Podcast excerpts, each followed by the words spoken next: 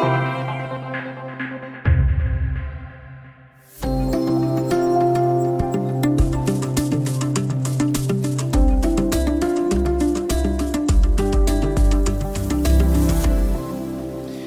Den 24 november kom beskedet från åklagarmyndigheterna i Iran. Dödsdomen mot den svensk-iranske läkaren och forskaren Ahmadreza Jalali ska verkställas inom kort.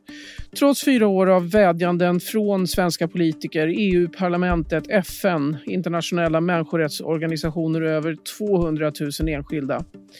Kan diplomatiska insatser stoppa den här avrättningen? Det här är Studio DN. Jag heter Aminata Grutt.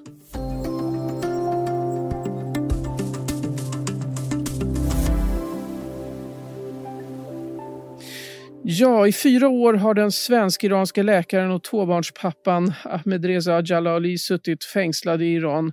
Och nu är det senaste beskedet alltså att domen ska verkställas inom kort. DNs Mellanöstern-korrespondent Erik Olsson är med oss i studion. Välkommen. Ja, tack. Vad är det här för besked vi har fått nu i dagarna?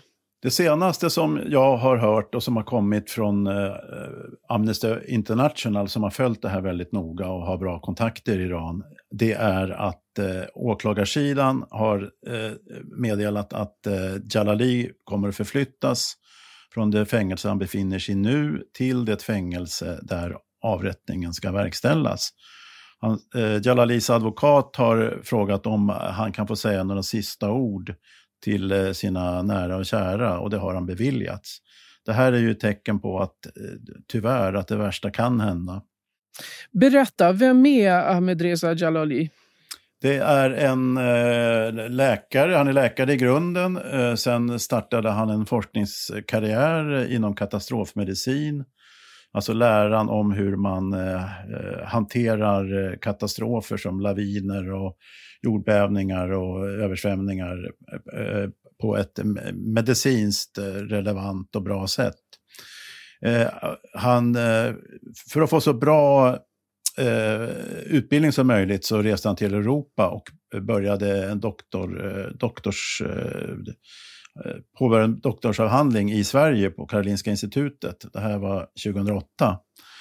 2012 så disputerade han och sen dess har han liksom varit med i internationella sammanhang och, och eh, deltagit inom sitt fackområde i workshops, konferenser, föreläsningar och så vidare. Och även i Iran har han ju deltagit i sånt. Ja, han, han, eh, han, är ju som sagt från eh, början född och uppvuxen i Iran, utbildad och han har varit väldigt angelägen om att, som man säger, ge tillbaka till Iran och Iran är ju ett av världens mest jordbävningsdrabbade länder. Han har velat eh, stötta upp deras eh, strukturer på det här området. Så därför har han regelbundet eh, återvänt till sitt gamla hemland. Och det var under en sån resa som han blev gripen av Säkerhetspolisen och anklagad för spioneri för Israels räkning. Ja, varför har han egentligen fått den här dödsdomen? Berätta. Ja, det, han anklagas för ett, eh, ett grovt brott, minst sagt. Eh, men eh, det här har ju inte eh, åklagarsidan kunnat eh, bevisa på något eh, relevant sätt. Det är ju, vi pratar ju här om en skenrättegång och han har inte kunnat få något juridiskt biträde, alltså någon advokat som har kunnat ta del av domstolshandlingarna till exempel. Så, eh, han har utsatts för tortyr, både fysisk och psykisk. Så det är ju mycket som är, är väldigt skumt i det här. Han har inte fått en rättvis rättegång med andra ord, eller? Nej. Mm. Vi, vi, kan väl höra vad utrikesminister Ann Linde, som är en av dem som har försökt trycka på, eh, enligt vad hon själv säger, eh, i det här fallet. Så här sa hon i en riksdagsdebatt 25 september. Regeringens röst är mycket tydlig i kraven gentemot Iran. Vi kräver med en fas att hans dödsdom inte ska verkställas. Det här är också något som jag personligen tagit upp i mina kontakter med min motsvarighet, utrikesminister Zarif. Den omfattande tillämpningen av dödsstraffet i Iran, inklusive minderåriga förövare, är mycket bekymmersam. Sveriges hållning när det gäller dödsstraffet är väl känd. Det är ett omänskligt, grymt och oåterkalleligt straff som strider mot de mänskliga rättigheterna. Ja, utrikesminister Ann Linde om Sveriges uppfattning. Men hur annorlunda ser Iran på det här, Erik? Uh, ja, Iran har ju ett statsskick som är väldigt annorlunda alla andra statsskick i hela världen, törs jag nog säga. Det det, man kan kalla det för en eh, teokrati, en gudsstat, där den högsta religiösa ledaren har all makt. Men samtidigt så finns det president och parlament som väljs i allmänna val. Men det är alltså den eh, högste, allra högste ledaren, Ali Khamenei som han heter, som har mest makt. Och domstolar och rättsväsende är inte självständiga utan de är underställda den religiösa ledaren. Hur fungerar då det här eh, rättssystemet kring, om vi talar om just dödsstraffet? Vilka brott kan man dömas till döden för? ja, det är en, eh, en, en, stor palett. Det kallar, de har en, en eh, term som, är, som kallas för, fritt översatt, korruption på jorden.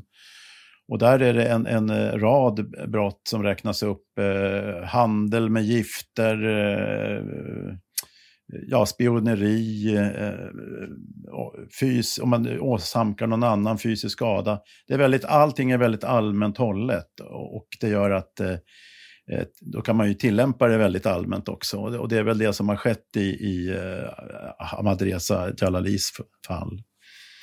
Har det blivit bättre på något sätt när det gäller eh, Irans inställning till dödsstraffet? Eller, eh, alltså, om vi talar om vad som kan påverka det här fallet. Vi, bara för eh, ja, det är inte ens en vecka sedan så mördades en av Irans ledande kärnforskare, Mohsen Fakhrizadeh. Och eh, tidigare så har vi ju sett hur USA skickade missiler på en iransk general som heter Qasem Soleimani i januari det här året. Är det här någonting som har påverkat Irans inställning när det gäller just det här fallet med Ahmedreza Jalali? Alltså det här senaste, mordet på att, kärnforskaren, det tror jag är, är dåliga nyheter för Jalali. Eh, för att eh, han anklagas ju för spioneri eh, för Israels räkning som sagt var. Och, och det är Israel som beskylls för, för eh, terrorattacken mot denne kärnforskare. Vi är strax tillbaka och då ska vi prata mer om vad som görs för att försöka stoppa avrättningen av den svensk-iranske forskaren.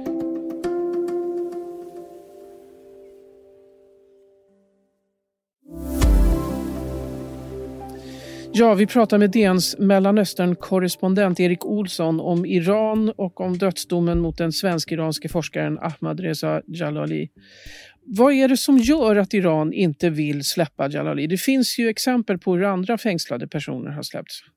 Där tillkommer ju någonting som är viktigt att, att, att veta och det är att eh, det finns en massa olika maktsfärer i, i Iran som eh, strider inbördes om, om makt och inflytande. Man har arméns elitstyrka, revolutionsgardet, man har de religiösa ledarna som jag nämnde tidigare och du har den politiska eh, eh sfären. Och det här gör att det är väldigt lite eh, insyn i hur, hur, hur man tänker och resonerar. Det, det, finns bara gissningar här och tolkningar. Varför har man utsatt eh, Jalali till syndabock? Eh, ja, det kan man ju spekulera i, men, men nu är det så. Nu är han liksom, eh, sitter han i dödscellen. Så det, det är ju därifrån man får agera och fundera som jag ser det spekulationerna kring eh, fångutbyten och sådana saker, är det någonting som eh, överhuvudtaget kan bli aktuellt i det här fallet det, som du ser det? Det är jättesvårt att säga, men det har ju förekommit och ganska nyligen så var det ju en brittisk, eh, jag tror att hon var forskare, som dömdes till ett, ett flerårigt fängelsestraff. Hon frigavs plötsligt och i samband med det så så frigavs det två iranier som satt fängslade i Thailand. Och det här var ju uppenbarligen någon slags deal. Men eh, om det är tillämpligt eh, i Jalalis fall, det är ju faktiskt omöjligt att säga. Skulle Sverige kunna göra ett sånt här utbyte om det skulle bli aktuellt? Det finns ju en man som har gripits eh, på Arlanda för något år sedan misstänkt för att eh, ha begått folkrättsbrott och som fortfarande sitter häktad, en iransk medborgare. Ja, alltså det har ju hänt saker i diplomatins eh, rökfyllda rum förr, så varför skulle det inte kunna hända här? Men, men ja, min stora eh, eh, eh invändning här är att jag tycker att Sverige har agerat alldeles för tamt. Jag tycker att eh, utrikesministern här, Sarif, han, han springer ju åter kring de svenska politikerna. Jag var i Teheran februari 2017 tillsammans med Stefan Löfven och, och det var det var inga hårda ord som Löfven hade att komma med beträffande Jalali, det kan jag säga. Vad skulle Sverige behöva göra? Jag tror att man, om man agerar genom EU, och, för att jag menar, Iran är ett knivigt läge med, med, med, med, med sin ekonomi och sin internationella handel. Man skulle kunna pressa, pressa genom, samfällt genom EU att nu får ni eh, skärpa er här och släppa den här killen. Annars så drar vi åt skruvarna ordentligt. Och det är alltså sanktioner. Så finns det något hopp om att eh, någonting sånt här skulle kunna ske och att man skulle kunna lyckas stoppa avrättningen? Alltså inte, inte om man, man får tolka det som svenska eh, eh, utrikesministern har sagt. Det tycker jag är väldigt tama och försiktiga ordalag. Eller rättare sagt, det är bara ord. Det är, inget, det är, ingen, eh, det är ingen eh, handling bakom orden. Mm. Du är väldigt kritisk alltså helt enkelt? Mot ja, det, det är jag faktiskt. Alltså. Mm. Har du pratat med Jalalis familj i Sverige någon gång? I någon eh, gång? Jag har varit i kontakt med hans hustru. Mm. Vad säger de då om det här? Ja, alltså, jag, jag vill understryka att de, jag har inte, de har inte kritiserat regeringen på något sätt. Men de är naturligtvis eh, väldigt eh, frustrerade och ledsna och upprivna över det här som, sitt, som finns i utsikt nu. Att han ska dömas eh, till döden och faktiskt eh, straffet ska verkställas trots att det är falska anklagelser. Mm. Du berättade i början att eh, vi hade fått besked om att han skulle förflyttas. Kan du berätta lite mer vad vi vet så att säga om det hela? Ja, egentligen inte så hemskt mycket mer. Och man ska ju ha, som jag nämnde tidigare, så var ju så är det ju här eh, dimhöljda eh, institutioner som är väldigt svåra att tränga igenom och opolitliga. Så att det här kanske inte betyder någonting eller så det betyder att han just nu eh, klättrar upp för, för stegen och ska hängas. Det, det är jättesvårt att säga. Mm ett ovanligt upprörande fall alltså, där Sverige inte har gjort tillräckligt mycket. Ja, ja, det är min uppfattning. Tack så jättemycket Erik Olsson, DNs Mellanöstern-korrespondent. Tack. Studio DN görs för Podplay. Producent Sabina Marmulakai, exekutiv producent Augustin Erba, ljudtekniker Patrik Miesenberger, teknik Jonas Lindskog, Bauer Media och jag heter Aminata Grutt.